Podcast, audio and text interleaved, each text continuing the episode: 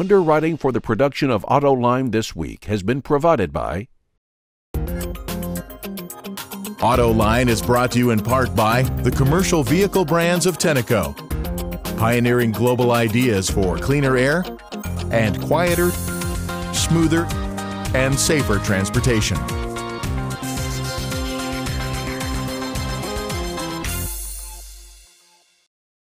Borg Warner, developing advanced technologies specifically aimed at reducing emissions, increasing fuel economy, and improving performance. Our award winning innovations extend from turbocharging and cooling systems to friction materials and diesel cold start technology. Built on a century long reputation of innovation and reliability, we have the track record that proves our technology can help meet the challenges of the commercial truck and off highway industry.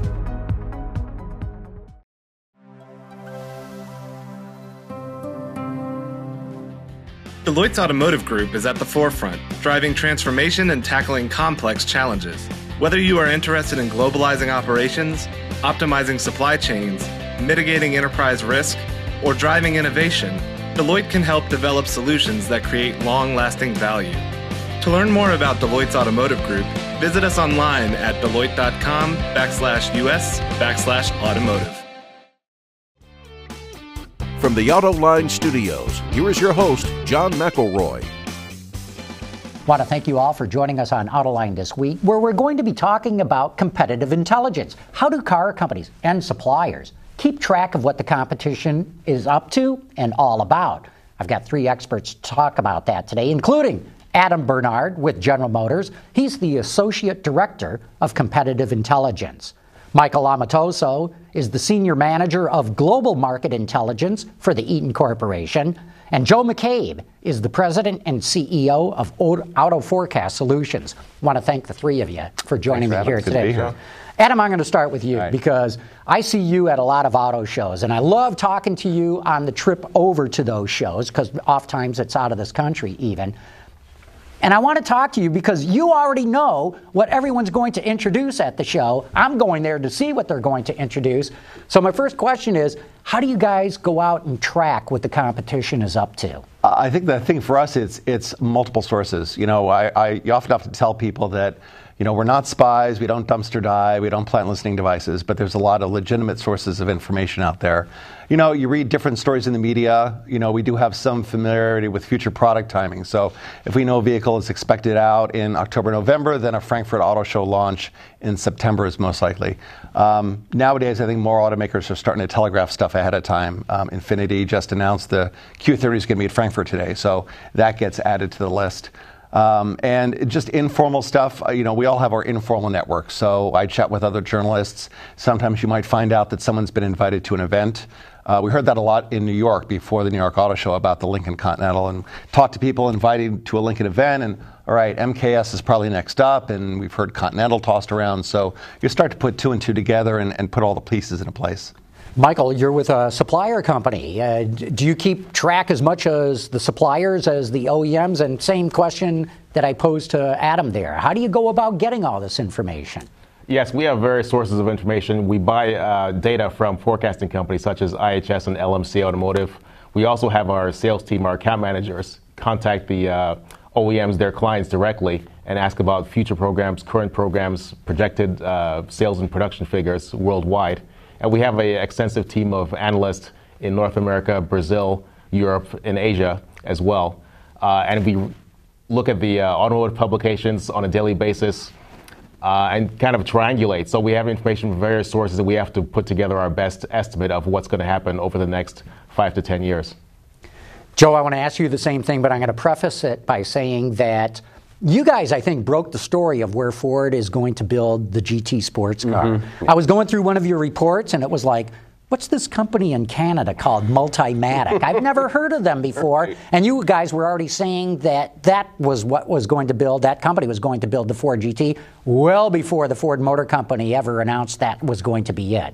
How do you come up with this stuff? Well, you know, uh, to leverage what uh, Mike's saying is uh, we have a lot of resources, uh, both public, some private. We've partnered with Ward's Auto recently as a strategic partner. We're actually their global arm for vehicle and powertrain forecasting.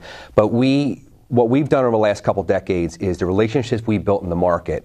We like to corroborate our information with suppliers, with people actually bidding on it, you know, and we, we don't want to just come out with a rumor. We like to say, look, we're hearing this story, but we're going to call our contacts that we believe are the closest to understanding that because you have to have that lead time. You have to know things three years in advance, even sometimes to get a part on that. And we'll get some corroboration, and, and frankly, sometimes we get some, you know, for lack of a better term, carnal knowledge on the industry that we like to, uh, to put out to our supply base, our government, our government uh, customers, as well as our OEMs that are customers as well. Mm-hmm.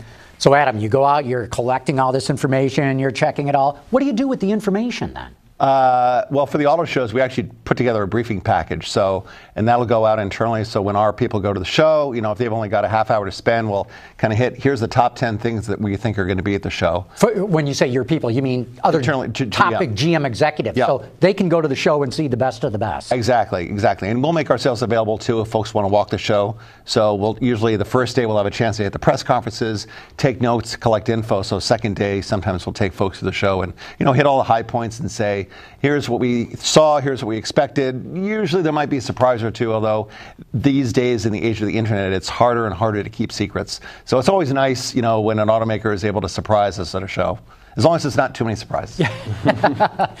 Personally, I love being surprised at auto shows, but it's your job to know ahead of time. So, Michael, same question. What do you do with the information that you collect? We also uh, attend auto shows and put together a, uh, a packet for, for the show. Uh, and we attend the supplier exhibits as well. So there's the SAE in Detroit, Automechanika in Germany. And um, we have certain products that we sell uh, both in the light vehicle space as well as heavy commercial space. And we try to figure out where our products will fit into the, uh, in the auto industry depending on what different uh, OEMs are doing. And I got to believe that Eaton Corporation is looking for trends and the like to see whether the products it's making have a safe future or whether there's a new technology that you've got to get into. Yes, we're definitely looking at trends. So, in the heavy commercial market, for example, Class 8 trucks, uh, we have traditionally been producing uh, manual transmissions.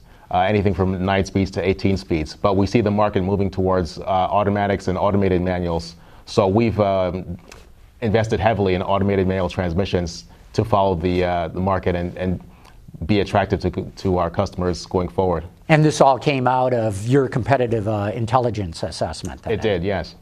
And Joe, I know what you do. You you sell your information, right? That's, that, that's, what you're all about. That's so, correct, yeah. who all buys your information? You know, I'd say our clients are primarily automotive suppliers. Um, and it's funny, as you walk down the tier level, the lower the tier you go, the more, for lack of a better term, is they're in the dark. Uh, you know, we get a lot of tier twos and tier threes going. We are, we have to wait till the tier ones tell us what to do. We have no idea unless something comes across our board on this, and and it sort of gets, uh, you know, the darkness factor gets uh, it gets tighter and tighter as you go down this funnel. Uh, so that's primarily our customer base. We do have some OEMs as our customers of the vehicle manufacturers, uh, and we also have some financial houses and government agencies. So governments want to know, you know, we want to have our footprint in this automotive space. What do we need to know? A lot of times they're focused on their backyard and not on the global story. So we bring that global story and say, look, this is today, this is five years. You got to be ready for this. You don't all of a sudden have a plant come out of nowhere. If you want to survive, I mean, we talk about NAFTA a lot, the whole Canada Mexico thing, you sort of need to know what your global footprint is and how you play in it. When you say government agencies, what kind of government agencies? Uh, uh, economic development teams, uh, the teams that are involved with the, actually, we've worked with uh, local communities, mayors, things like that, that have an automotive footprint that say, we just don't know what the impact is. If we lose this business, what is the ripple effect? Or if we can gain this business, what is there, is, should we be in, in this space at all? And uh, you'd be surprised how people that that is a core to their economy uh, yet they really do need that third party outlook, unbiased outlook to come and say, well, this is how we see the pro and cons, and you need to weigh them in terms of how you need to bring your business forward. And Adam, do you buy reports? I mean, I, I got to imagine that you want to just double check oh, and yeah. see what others are saying too. Yeah, yeah, there's a couple of different reports that we subscribe to. Some are uh, what I would call broad but shallow that are more globally oriented, and then there's some that are a little more regional oriented that might have some deeper product detail. And then you know we have folks in technology planning who will buy technology specific databases and information as well. So and we kind of you know we have an internal network of folks in powertrain, manufacturing, global connected consumers. So we're always in constant touch with each other and sharing information about what we hear. You know because you know you may overhear something from the powertrain guys that all of a sudden the manufacturing people need to know. So share the wealth. and Michael, you, you said you, you do buy reports. Is, is part of it to get different reports from different companies that have expertise, or is some of it just to make sure you're cross checking their facts? It's a little bit of both. Uh, so we, we get information from uh, our customers who are the car, car makers. But we also get information from external uh, third party providers, kind of as a, as a sanity check. And uh, we get more than, more than one forecast. So we can look at how close they are. If they're very close, we can we can have confidence in the forecast. If they're far apart, then we have to make a decision. Well, which is the more accurate forecast? Which makes sense from our, our perspective and based on what we know um, historically as well. Does that happen very often, where you go, "Hey, wait a minute, they're saying this, and those guys are saying that"? It doesn't happen very often, but it happens. Uh, it happens occasionally. Uh, usually, they are fairly similar in uh, in their forecast. But when there is a big difference, we, we need to we contact our, our forecast providers, and we also contact our um, customers as well to see what what the truth is. And um, sometimes the truth is uh, can be a little bit fuzzy. So again, we have to make it make the call at the end of the day and decide what to uh, what number to go with. Joe, you ever run into deliberate misinformation or disinformation being put out there? We do. You know, one thing we we try not to dabble in rumor as a first step, right? The, we hear a lot of rumors down, and, and if you put every one of them in there, the market is going to be 50% bigger than it is right now. so we have to then, like I said, corroborate that with our client base and say, you know, this is a, this is three, four years away. Does, does this make any sense to you? And they'll either give it a blessing or non-blessing, but we will try to triangulate like you guys do. Um, we also like to marry our two pieces of data. So we've seen instances where, let's say, we have 100,000 vehicles, but then we're hearing about 150,000 engines, and we're going, well, there's a misbalance here, or vice versa. So we have to do a global look at all time and say, if we have one piece of information that's more which is stronger on the powertrain side than the vehicle side, that may drive the vehicle build numbers. Uh, so we have to I mean, it's there's no stopping. It is every 30 days we've got to put out a brand new forecast. So my guys never get a break, and uh, we're always continue to refine it. And we're humble enough to say, look, if we can talk to our customers and they say, look, we have information that doesn't support this, we're not going to pay a hard line unless we have say, yep, yeah, but we have this other information that you maybe don't have access to. You know, we'd like to have a discussion. We want to be their advisors, not just their data providers. Adam, you see informa- misinformation, disinformation? Uh, I don't, I, not really. I mean, we do see a lot of weird rumors. You know, I mean, there are unfortunately people that believe it's if it's on the internet, gosh, it must be true. And so, you know, there's always a couple of examples. Uh, there were used to be rumors of an Audi A7 four-door convertible, and the German media was all over that, and there were folks thinking, yeah, that's got to be coming. And and so sometimes you have to you have to gently shoot it down and explain a couple of reasons why you think it might not work. And and yeah, you have to kind of cross-reference. Some of it is is like fact checking. Some of it's just some common sense and based on your experience and understanding of what our automaker has done and what their capabilities are. So uh, yeah, there is some.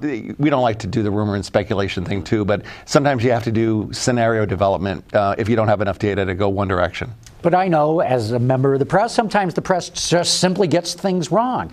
Not making it up per se, but maybe you didn't hear something right or there was just something that caused confusion. I'm sure you run into that as well. Yeah. Well, and then sometimes you'll get one report that will propagate over like six different media outlets. Mm-hmm. And some people will say, well, I saw it in like five different places. No, no you actually saw one report.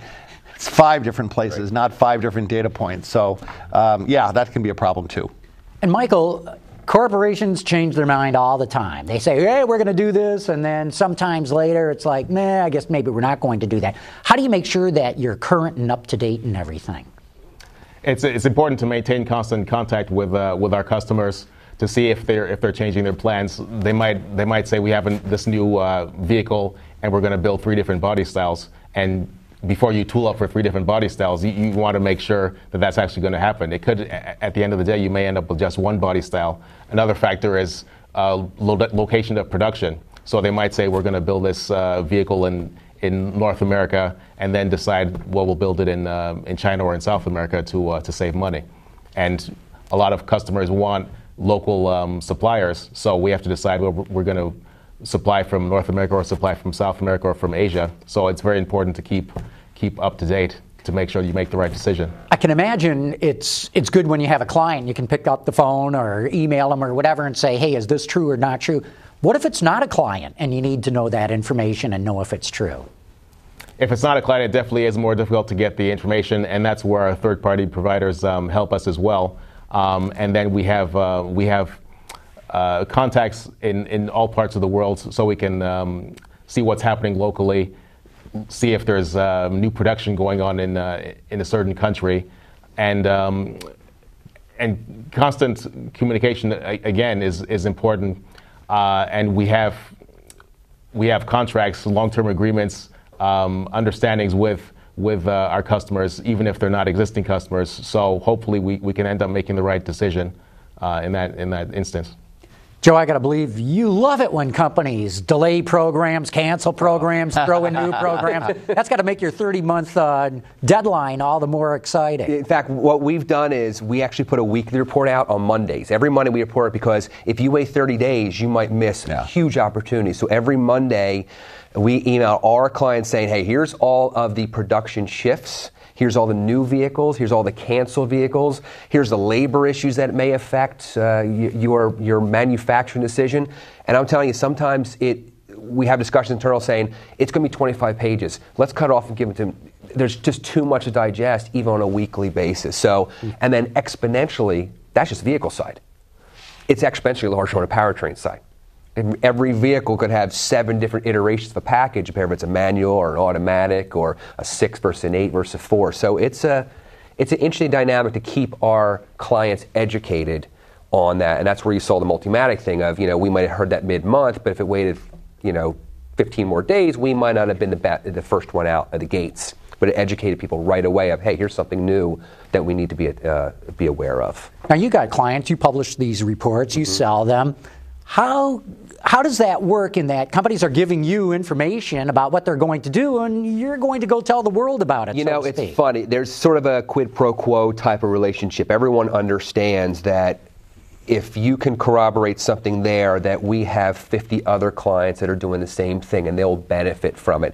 You know, there was a time where it was interesting where, you know, we would call uh, GM and GM would say, no, we're not going to tell you anything, but we'll tell you everything about Chrysler and Ford.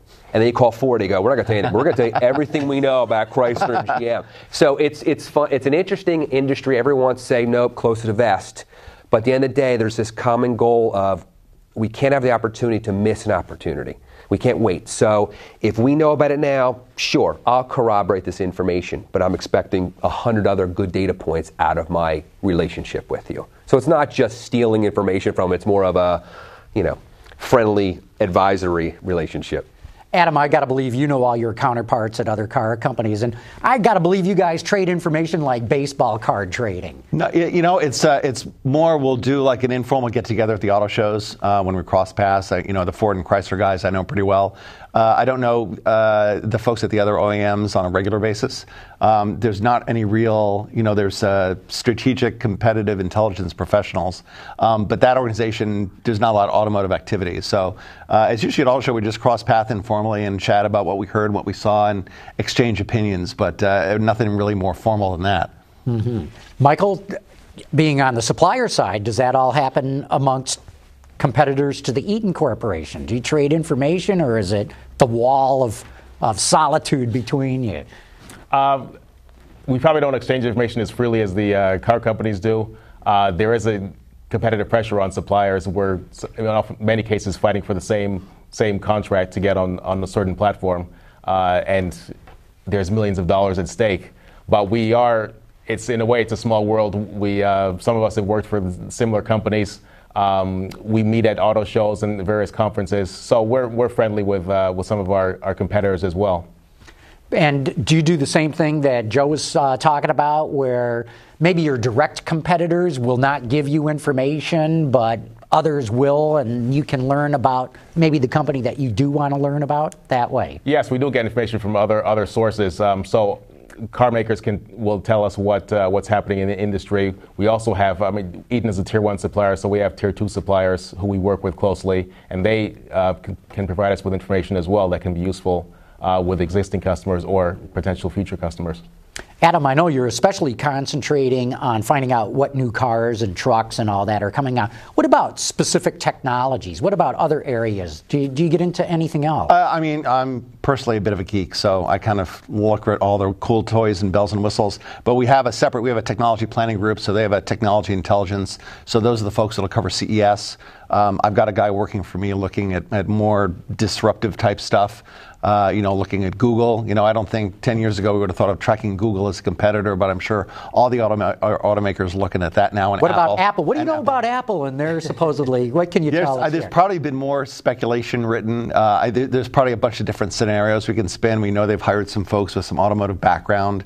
Uh, there's been some vans spotted driving around, and uh, you know, Tim Cook, I don't think has really said anything publicly, and all the automakers are, are waiting to see where they go. So, um, but uh, we also have folks in our Global Connected Consumer Group, uh, and they'll track kind of the infotainment and, and connectivity side of the business as well. So I think in the old days, uh, our network wasn't as big as it is now, but we've got people that specialize in those particular areas. All right, I want to get back to that in a minute. But Joe, you know anything about the Apple Car or what they're uh, doing? boy, I, yeah, you'll see it Monday on my report. now, uh, now we nothing yet, but it's it's the next play. I mean, that's that. Everyone needs that mobile device. That's the, the greatest mobile device there is. You know, your vehicle, and and they're going to play more into it. Whether they're going to buy someone up and do it, who knows? Okay, so same question I asked Adam. I know you're tracking cars and trucks, that mm-hmm. kind of future product. Are there other areas that you get into that you want to track? Now, yeah. Not just technology. Uh, what about like plant expansions? What about personnel change? Yeah, so we have to look at the plants because that drives our capacity story, which then goes to a utilization story. Uh, we have to understand where the green fields and the brown fields are going to be. I mean, our biggest story we've been hitting for last year is the whole, you know, Canada, U.S., Mexico dynamic and greenfield in the south and Everyone's pressuring the north, and we have to completely stay on that because primarily our clients are those are our clients. They care. It affects their bottom line. So we have to look at the supplier organization. We got to look where innovation's happening. You know, it, it's it's an interesting dyna- dynamic. It's not just what vehicles were built when and where and why. Uh, but it's really what's going into that the economic decisions, the geopolitical decisions that are driving it. But the capacity utilization is a huge issue of saying, boy, can they really put that vehicle there? And if they want to, they're going to have to expand. We're hearing rumor after rumor of expansion. We don't hear any rumor about hundreds of millions of dollars going into that expansion yet. So, so something's not gelling right. So we sort of have our public face that we sell to our clients, and we have our our go-to hot list of going. Here's the 17 things on the back burner that could go live anytime. When they do, we'll put them out to, to our clients. But we like to put the feelers out just in case and start the conversation going. Back to Michael's point earlier about the whole supply chain, right? You know, the tier ones obviously more important, but the tier twos, as you keep going down, there's a lot of innovation, a lot of key knowledge in these core operations that gets expanded up to these system integrators in the tier one. So the tier twos and the tier threes, they act, they, they want to know what's going on because they can add that level of technology innovation that eventually has to be pushed on to the OEM and therefore the consumer. So it's a massive market, lots of people touching this thing. Michael, I got to believe you really track technology too, because whether it's superchargers or transmissions and things like that, I'm, I got to believe Eaton wants to know what kind of technologies are coming down the pike here. We definitely do. And we know that the, the CAFE standards in the US, 54.5 miles per gallon in 2025, the CO2 standards in Europe, and we, we know that the OEMs need to reach those targets and increase their fuel economy by 3 or 4% every year going forward. So, and the, the winning suppliers are g- going to be the ones who can provide the technology for uh, to get those achieve those goals. So uh, we we have various products that can help um, improve fuel economy for OEMs and um, we want to see what which way they're going in terms of boosting, for example. Is, so downsizing and boosting is, is definitely a, a trend that's started already. So turbochargers, which Eaton does not make, versus superchargers, which it does. Right, but also in some cases we have compound boosting. So the Volvo XC90, for example, has a supercharger as well as a as well as a turbocharger, and Volkswagen had a couple of models as well. Uh, and we have superchargers that are in, in hybrids from um, uh, Porsche, Audi, Volkswagen, and, and Nissan as well. Um, and then there's things like something as basic as an engine valve. Um, hollow engine valves are a little bit lighter than solid valves, and they're using GDI engines, and so it's reduced weight, and uh, it falls in with that fuel economy play as well.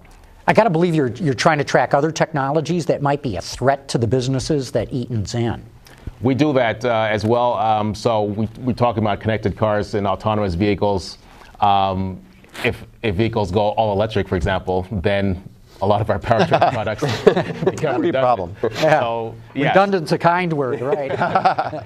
so uh, we definitely track the, the demand for connected vehicles, demand for electric vehicles. Um, so far this year, it's been good news for us because gas is cheap, so the demand for electrics and hybrids has, has dropped, and people are buying large um, large trucks using large engines. So that's that's good in the short term. But we also look at the long term trend uh, as well. And then on the, the truck side, I mentioned um, transmissions before. Automated manuals are, um, are fuel efficient. Uh, and then there's also the issue of a driver shortage in the truck industry. So one of the issues there is that today's generation doesn't drive manual transmissions. But if you have an automated transmission, which they can just put in drive and that does all the work, then you may be able to attract more drivers into the, uh, into the business. Well, the good news is when they go to autonomous trucks, they're still going to need transmissions. exactly. Adam, I, I, was fascinated by what you were talking about earlier of the specialization that's starting to take place or has already taken place with uh, competitive uh, intelligence and assessment. Talk a little bit about how that's changed over your time at GM. Yeah, I mean, I, have been GM centralized at CI back in 1999, and and then it was at that time it was a little like pushing rope uphill as far as dealing with upper management because they were focused on other things, and and as the industry has changed over the past 15 years, and we've gotten electricity and mass customization and autonomous vehicles, we get much, many more pull signals, and I think our leadership is a lot more externally focused, uh, which is good because there's a lot going on outside there, and as a result, we've been building the network internally. You know, we have regional folks. Um, and because the industry has gotten so much more complex, to have a group of like four people looking at manufacturing, powertrain, vehicles, connectivity, uh, lightweighting, for example, uh, is kind of impossible, and it, with many more players on the market now too. So it's better to, to bring folks in and say, here's a person that is an expert on lightweighting, and let's let them be the CI expert on lightweighting. So if we get a question, we understand. You go, yeah, what's Ford doing? And they come back, and then we can put a Ford picture together with Ford lightweighting, Ford manufacturing, Ford connectivity, and create a total cohesive look. Real good. Boy, I could talk with you guys for another hour. This has been a fascinating discussion. But I want to thank Adam Bernard from General Motors, Michael Amatoso from Eaton Corporation, and Joe McCabe from Auto Forecast Solutions. Thanks so much. Thank you. Thank you. Good job, guys. Great show. Very interesting.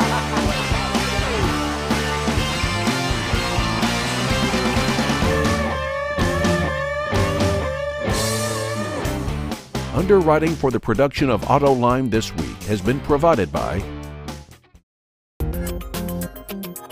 Autoline is brought to you in part by the commercial vehicle brands of Tenneco, pioneering global ideas for cleaner air and quieter, smoother, and safer transportation.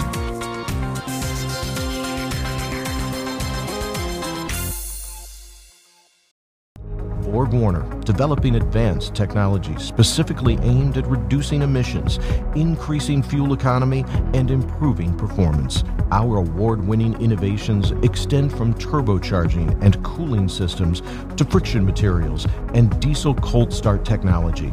Built on a century long reputation of innovation and reliability, we have the track record that proves our technology can help meet the challenges of the commercial truck and off highway industry.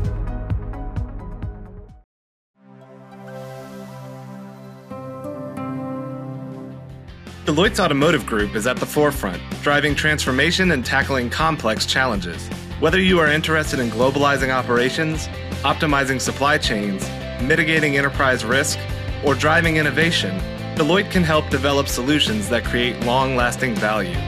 To learn more about Deloitte's Automotive Group, visit us online at deloitte.com backslash US backslash automotive.